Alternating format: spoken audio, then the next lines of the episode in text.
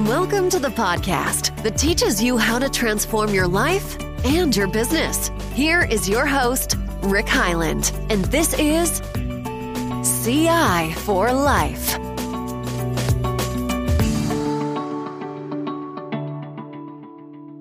Hey, it's Rick Heyland with CI for Life. We got another podcast, another exciting podcast for you with Matthew Davis, all the way from Enid, Oklahoma. He is the CEO of Davis Business Law, and he's got a great scale up and startup story. So, Matthew, welcome to the podcast. Hey, thank you. I am thrilled to be here. Let's uh let's rumble. Let's talk. Let's rock and let's rock and roll. All Hey, right. I got my Telecaster right here. I'm, I'm I'm ready to go. Nice. All right. Before we jump into the questions I have for you around scaling and and maybe even some of the legal side, um, tell me about your background. Give us a little bit of history and context. Mm, well, I grew up here in Enid, and it's so it's my hometown. And uh, I uh, moved here in my late twenties. I thought I was going to be a Washington lawyer. I was working for Department of Energy, and then I just decided I didn't want to be a Washington lawyer. So I called my girlfriend, who was a producer at ABC TV in Los Angeles, other side of the country and said, let's meet in the middle. And here we are 26 years and five kids later. So, Awesome. Yeah. and you know, I, I, I did county seat law. I did anything and everything you had to do to just make it work and make a living and keep bread on the table. And then eight years ago or so, I had a midlife crisis and started a law firm.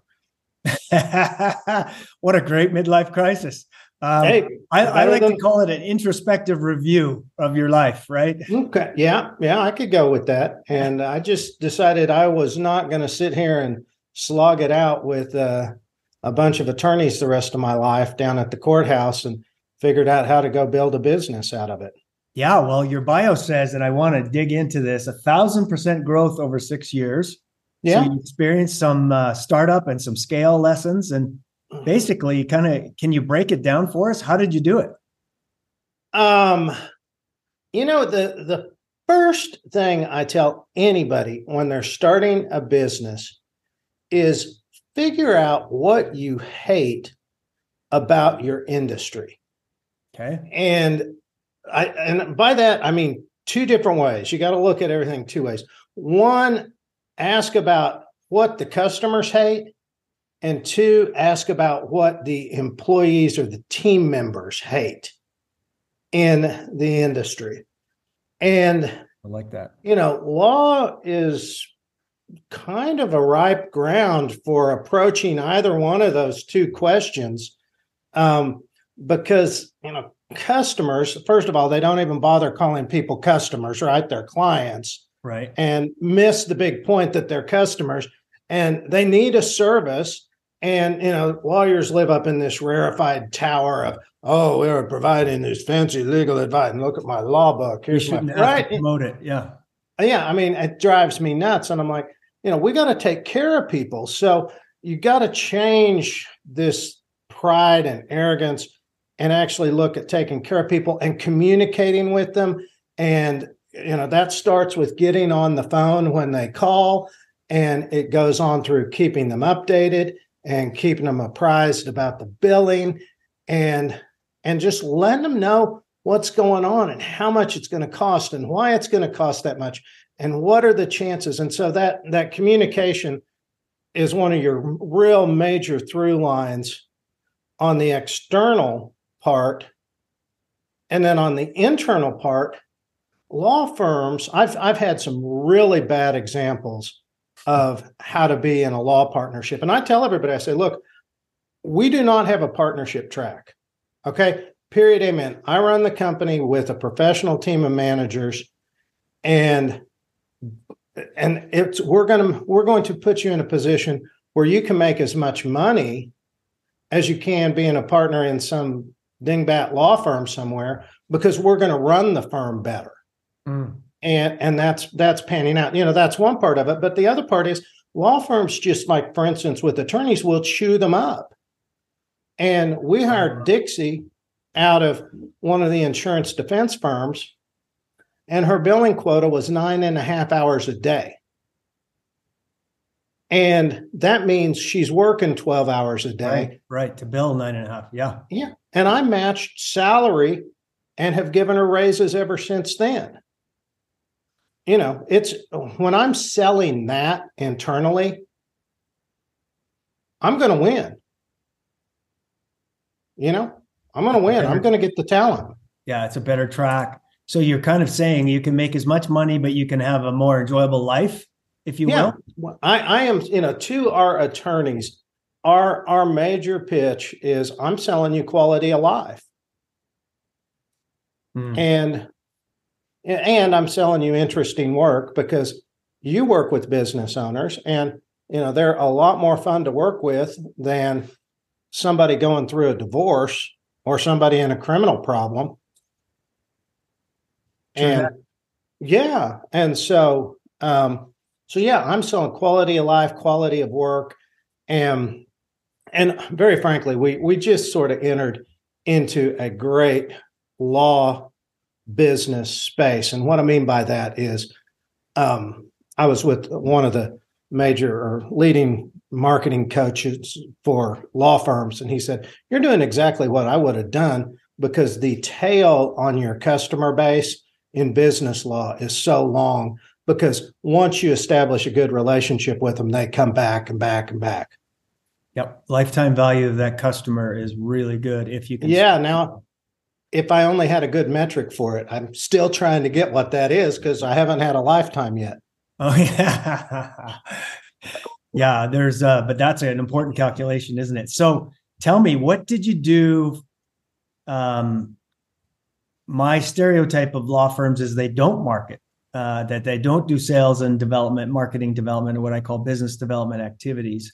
And there's some is some restrictions I know, but what is your sales and marketing plan that allowed you to scale? Was it just do great work and they'll chase you, or did you do something more than that? We're aggressive digital marketers, and um, we spend a lot of money on SEO and we've really started to generate a lot of content. Likewise, we are not afraid to break the ice in a new market with Google AdWords. So we're we're very comfortable spending money with you know on SEM for most people know that term. Yep. And I've got lots of friends. I'm, I'm just about to get on the EO lawyers call and you know they're my peers and a lot of them don't like using sem and we're we're we'll aggressively use it to break into a market mm. and you know we know when we go into a new market we're going to lose money for six months but our math also tells us after those first six months we've made it up that initial investment within by the end of the first year yeah so I love, I love the fact let me just underline a point there that i think is so important for entrepreneurs in law or any business they're trying to grow. But that is smart investment, right? Smart investment in sales and marketing. Mm-hmm. Know your ROI, know your numbers to it. Don't just throw money on the wall oh. hoping oh. something will stick, right? This is yeah much more diagnostic than that. Yeah. Yeah. I'll tell you, I just taught, by the way, I just taught a class to EO, Entrepreneurs Organization, Oklahoma City, just a, a, a small slice of that. Okay. And this maybe answers your question as as well as anything. The class was called How to Manage a Digital Marketing Agency because people are terrified of spending money with digital marketers because they don't know how to measure their return and they don't know because these guys just talk in jargon that makes us lawyers look like bush leagues, right? you know, I mean, what are you guys talking about? It's a different and language. it's a completely different language, and it's just bonkers. And and so I, you know, I teach that class of here's how you manage your marketing agency to know that you're getting bang for your buck.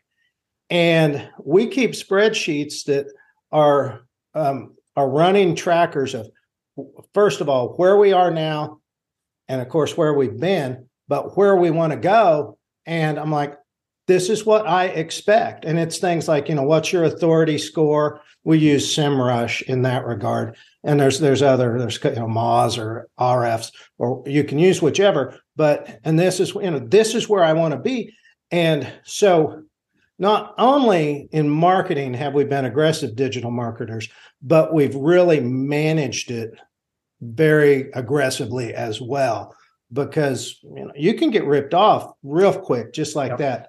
Yep. Now sales, I'm going to dig in here because Good. marketing is not the same as sales, right? Correct. I mean, and it drives me bonkers. Every people that say, "Oh, marketing and sales," I say, "No, there's not marketing and sales like that. It's marketing and sales." For us, if we do not get a potential client on the phone with an attorney immediately, our chances of closing that lead goes down by 60%. Agreed. Yeah. And, you know, and by the way, that just dovetails with our constant contact, which is our second core value of the constant contact starts at that first phone call. Love Um, and if we don't do that, you know, we just you know, lost 60%, yeah. right? Yeah. You guys, and- you guys are acting like a real sales and marketing. You know, the marketing can come first and it can build and add to your sales. But to your point, particularly when you're selling B2B or a complex sale, you need to get on the phone. And that's the sales part, right? What's your pitch? Yeah, they, they are they're they're they're calling to you know they want to talk to somebody now, and if not, you don't get the answer the phone. Oh, It's just an invitation. Sure, go shop somewhere else. That's how this firm's going to treat us. So you know, Oh. our intake sends out an email every morning that says to the attorneys, "Tell me when you're not available," so that our intake is not wasting time trying to track down attorneys that aren't going to answer the phone anyway. And Wow. beyond, go ahead. No, I love it. I love it. You guys are acting like a true sales and marketing team in the legal space, which I don't hear about a lot. This is like, Mm-mm. you know, no wonder you're scaling so fast. You're doing something so revolutionary for your industry. And even this this idea of constant contact. I think our listeners would agree that how many of our listeners are, are get constant contact with their lawyer, just added value, checking in, finding out how you're doing, seeing what your needs are. But that doesn't happen. It only when I have a problem do I reach out. And you're you're shifting the whole model to a more Mhm. relationship, trust built, constant contact. I love that. Tell me more about your core values. What else you got in there that's that's Well, blowing my mind? First core value is believe and protect their dreams. Mm, Now, that goes both ways, okay. okay? internally, externally. When I'm interviewing somebody, I want to know do they have a you know, what's their dream? What's their motivation in life? And can I help them get there? And you know, we just brought up an attorney from Houston to Oklahoma City and interviewed her. And I just said, I can't protect her dreams because I don't think she has any. and I don't know what she's doing. I don't get right. I can't do that. But, you know, conversely, we just hired an attorney in Kansas City. And I'm like, I get this young guy. He he wants, you know, he came out of an insurance defense firm, and I get it. Fits what we do. We can ch- make his life better, and you know, get he's going to have a kid here in a year or so. And I'm like, I can help you out. Now, the other thing is, believe and protect their dreams. We are, you know, we're we're representing businesses. And if we don't believe in their dream for their business, this is what they're putting their life's work into, aside from their kids. Yeah. Yep. And if we don't believe it, how are we going to protect it? And at the end of the day, for lawyers, what we do is we deal with people's vulnerabilities. Yep. Our job is to help them deal with their vulnerabilities so they can capitalize on their opportunities. It's that Mm. simple. Well, I've never had it, heard it said that well. Okay, so number one is believe, protect their dreams, both the employees and the customers. Number two is constant contact. constant contact and um then three is oh actually two i got two and three mixed up Sorry. two is create solutions because there's i learned this somewhere there's two types of people in life for our purposes here there's problem bringers who bring you a problem plop it in your lap and go here's the problem. Let's admire it, right? Yeah, great. Everybody hates. It. Let's stress about it. Yeah. yeah, everybody hates dealing with that people. And then there's solution creators. Let's create a solution. Okay. That's, you know, and that's what people hire us to do create a solution to the problem, not admire, not worry, not stress about the problem. Our job is to create. Everything we do is action, taking somebody from point A to point B. And, you know, hmm. by the way, with sales, that's what we do. We teach story brand, and it's like show them how you're going to take them from this problem that the hero has to a better place. Mm, and it. core value number four is corny. We're okay with corny. Teamwork equals dream work. Oh, I see. It's not corny. It's teamwork equals dream work. Absolutely. Yeah. You know, and it's trying to get these rangy, independent minded lawyers to work with, you know, our call intake people. And, you know, tell us when you're not available. Get your billing in on time. You know, yeah. lawyers are like herding cats. Yeah. Well, I, I love that you're not just a lawyer, that you prevent you've embraced another hat, and that is professional sales and marketing person. And I think that's a what I can determine so far. That's a big reason for your success. So congratulations. You're blowing Thank my you, mind. Yeah. Tell me, uh, I want to jump into a couple of specific areas that you might be uniquely have some unique insights on. Um, number one mistake business owners make when growing and scaling their business. What what advice would you give there? Okay, I actually wrote the book on this. meaning you've done it and learned from it? No, oh. meaning I actually literally period amen wrote the book on this. And you know, I'm I've been cleaning out my life, my closet, my bookcase, and everything. And it's given me a lot of clarity on thought. And I'm down to just a few authors that I'm intensely redevouring. Okay. And um, one of them is Verne Harnish. I'm just very aggressively right now. I'm getting to the point. Very aggressively implementing the last bits of Rockefeller habits that we don't have in place which means I'm taking scaling up and really working on that. But let me just mention that ScaleFest is our sponsor for these podcasts, and Verne is going to be one of the keynote speakers at ScaleFest on April 27th. So if you want to get Verne and all the experts on scaling up, um, it's in the show notes, and uh, you've seen me advertise it on my social. But Vern is a is like what number one guy in scaling up. I mean, that yeah. He, well, you know, hey, I, I, got the scaling up book right there. He wrote it quite like mine right here. But yeah, so okay. On. Here's the thing on the table. What's the number one mistake? And I'm going to go to Jim Collins. Jim. Collins in Great by Choice talks about the four things of 10x leaders. And they got to have empirical creativity. I may get some of them, I may not get all of them. You got to have empirical creativity. You got to have discipline. And I'm going to forget this one. And then one thing you have to have too is he calls it productive paranoia. And it's thinking about what can go wrong and being ready to deal with it. Now, Collins also talks about this concept that everybody gets good luck and everybody gets bad luck. We all get the same amount somehow, you know, it's just a rule of the universe. But it's the people that are ready to deal with the bad luck that are the ones that stay in the opportunity zone. And guess who they call when they get the bad luck? They call us, right? That's why Better Call Saul is the name of a TV show, right? and, you know, because you call your lawyer when you're in trouble. So we have some real expertise in it. And I really look at it as our responsibility of let's help people get ahead of this. Let's help our clients stay out of trouble. And by the way, that's not entirely altruistic because it's a heck of a lot more fun for my attorneys to work with growing businesses than failing businesses that failed because they weren't ready to deal with their vulnerabilities. Right. So, okay. So I wrote the book on it and I, I t- entitled the book, The Art of Preventing Stupid. I love it.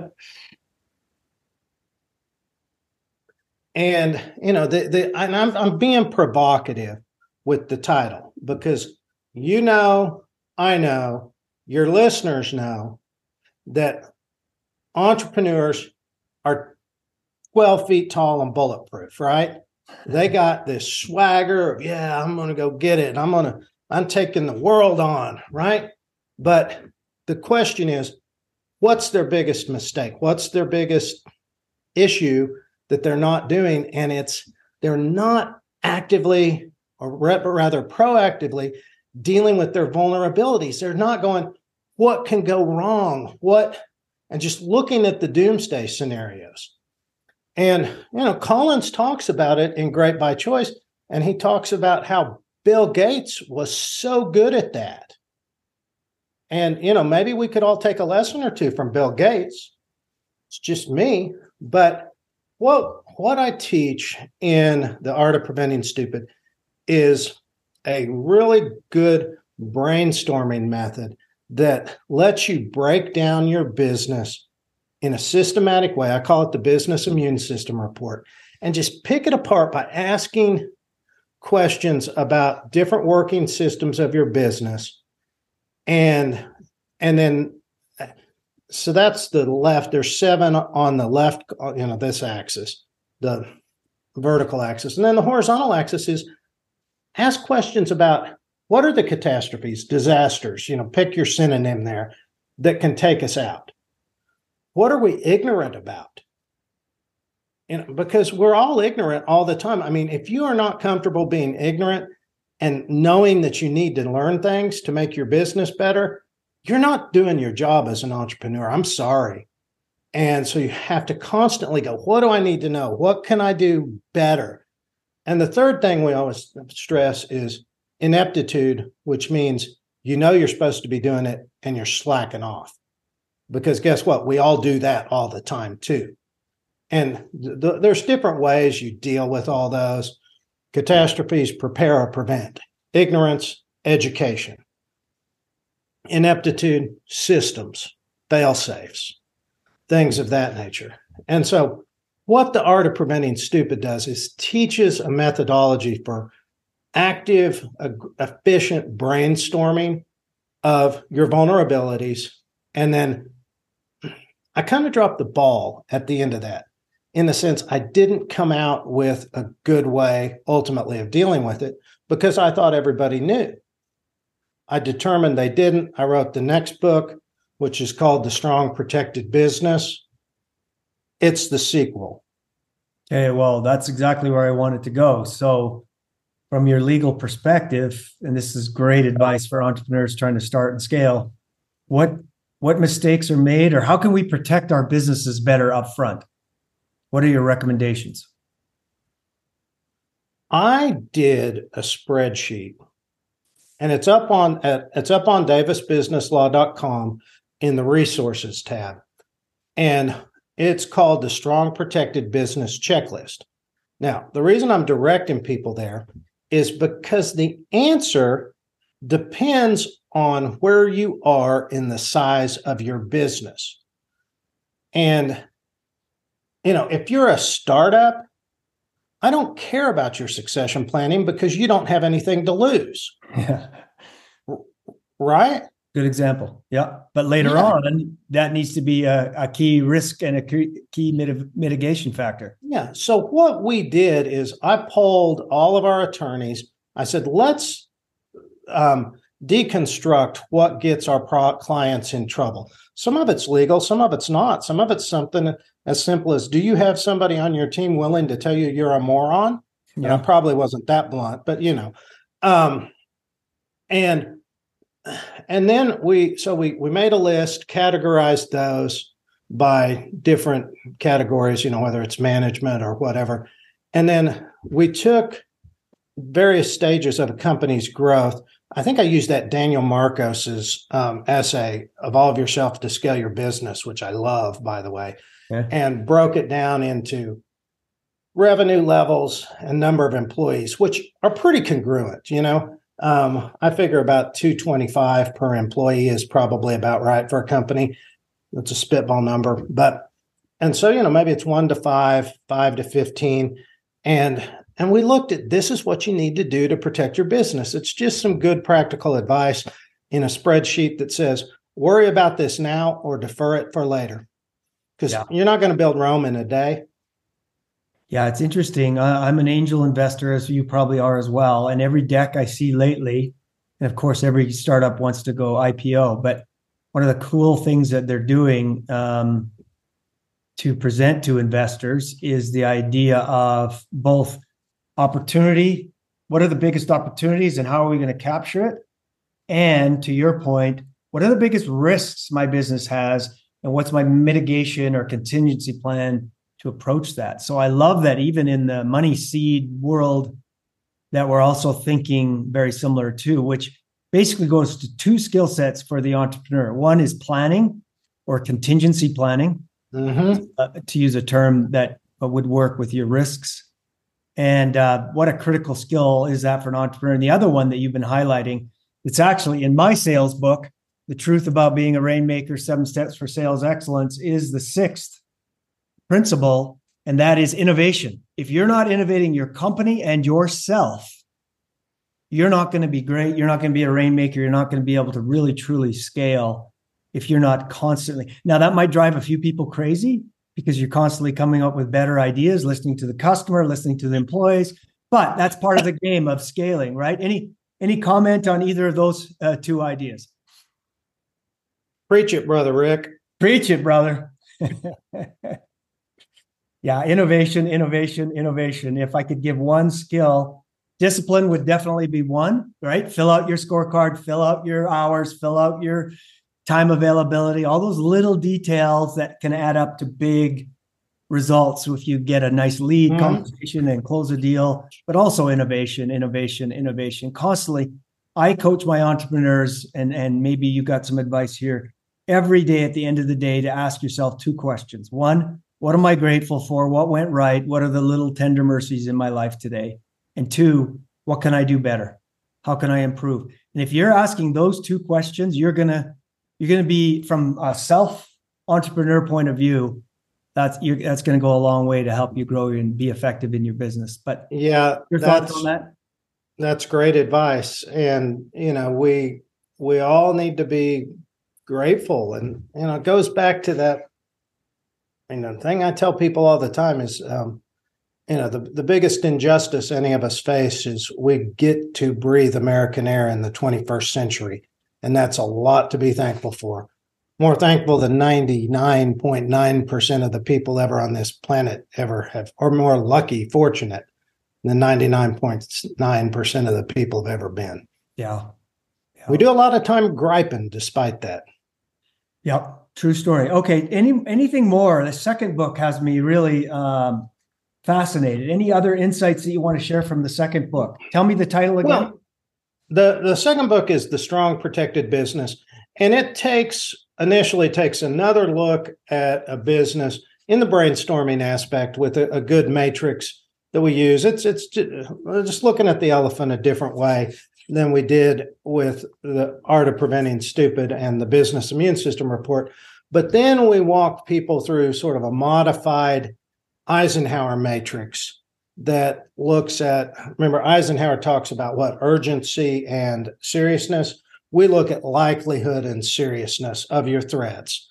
And then we ultimately end up with a strong protected business plan which dovetails into strategic planning. It's looking at the negative side. I know that but the reason we teach that is because that's our strength and that's what we think people are bad at. And the strong protected business plan comes in with rocks, just Stephen Covey term, um, backs it up with habits. We all know the importance of habits and routines, and we're talking about starts and stops there because you know in the that process you're going to identify some of those. And then the third thing um, we talk about are just the easy ones because sometimes you just have to get the easy ones moving, even if it's not that serious of a threat. If it's going to take you five minutes, just get it done because number one, then you got it out of your brain, and number two, you just built momentum. Wow, what a what a great insight. So you are you telling me because this has not been my experience and probably many people's experience uh, with their lawyers and legal firm. Are you telling me you do proactive planning or in this case threat identification exercises rather than just waiting for them to come to you with a problem or how does that work? Yeah, well, we do that with our we we changed the name of our outside general counsel program to the Strong Protected Business program. And and we sit down and we do this with them, you know, depending on the size of the business, once a quarter, once every 6 months. Okay. And we'll work through that with them. And and you know, they can do it on their own. We're good at it, but they can do it on their own.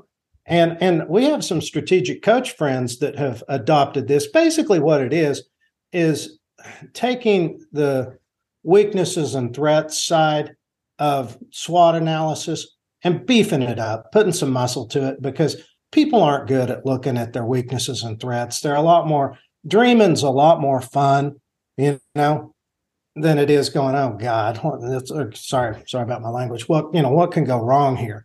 And um, so yes, we will sit down and we go through this with our clients and we do it at our strategic planning.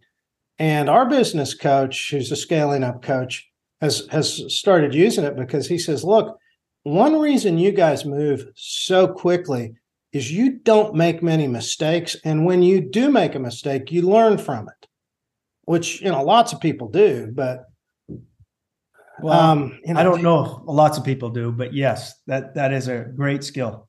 Um, tell me more about. So, where can people find you, Matthew? I mean, you've blown me away. I didn't know this kind of proactive sales and marketing and business processes were going on in legal firms. Excuse me for underestimating you, but this is inspiring what you're doing from a sales and marketing standpoint. Well, thanks. I I got my mom's picture up here, and I like to.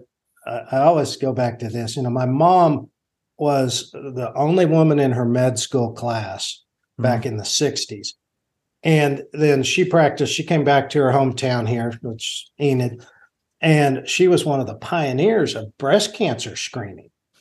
And right, so I've had a professional career and know lots of people here. I can't tell you how many people have come up to me and said, Hey, your mom saved my life, or my mom's life, or my wife's life. And, you know, that's that's what's so you know it's it's it's my mom's going to be mad at me if i don't you know fulfill yeah yeah if i don't fulfill this legacy right yeah. um so you know our website is davisbusinesslaw.com and our resource tab has got a lot of the stuff that we talked about up up on it and um you know we do business right now from kansas city down to austin and our BHAG is to be in 30 markets by 2030. So why the heck not? You know? Well, with with that kind of background and planning, sales and marketing planning, I have no doubt you're going to crush that goal. So, Matthew, I really appreciate the time today and your insights and wisdom uh, on building this business and scaling the business. So, take care. Thank you. You too, Rick. Bye-bye. Bye.